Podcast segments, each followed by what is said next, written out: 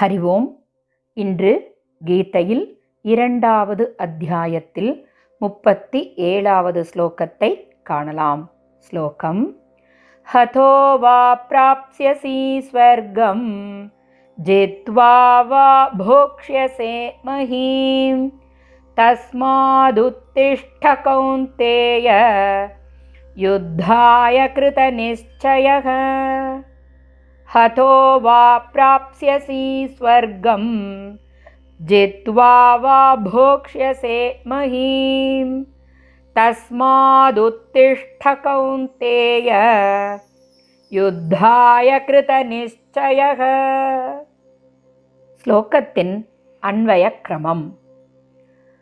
वा हतः स्वर्गं प्राप्स्यसि वा जित्वा महीं போக்ஷ்யசே தஸ்மாத் கௌந்தேய யுத்தாய கிருதநிச்சய உத்திஷ்ட. ஸ்லோகத்தின் பாவார்த்தம்.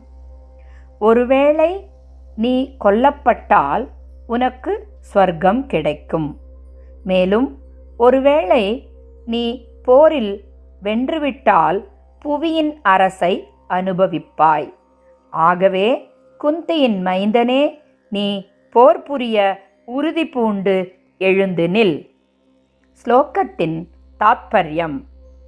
முந்தைய ஸ்லோகத்தில் போர் புரியாவிடில் அர்ஜுனன் அடையும் சீர்கேட்டினை விளக்கிய பகவான் இங்கு போர் புரிவதால் அர்ஜுனன் அடையும் மேன்மையை விளக்குகின்றார்.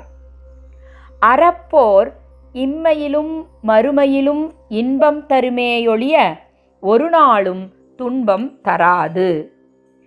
லௌகீகமாக பார்க்கும் இடத்தும் அர்ஜுனன் துன்புறுவதும் போரினின்று பின்வாங்குவதும் ஒரு வீரனுக்கு பொருந்தாத தன்மையாகும். மேலும் போரில் நீ கொல்லப்பட்டால் ஸ்வர்க்கத்தை அடைவாய்.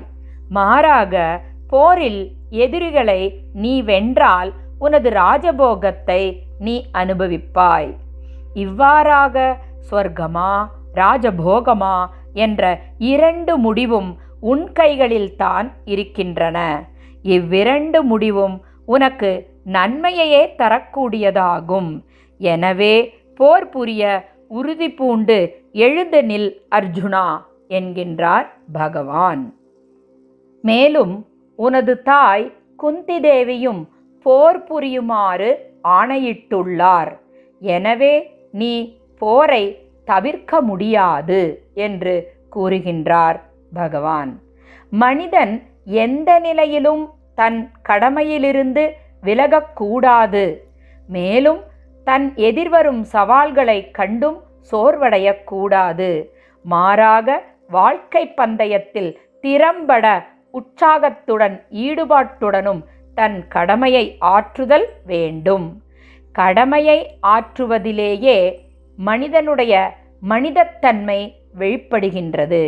இதுவே பகவானது கூற்றின் உட்பொருளாகும்.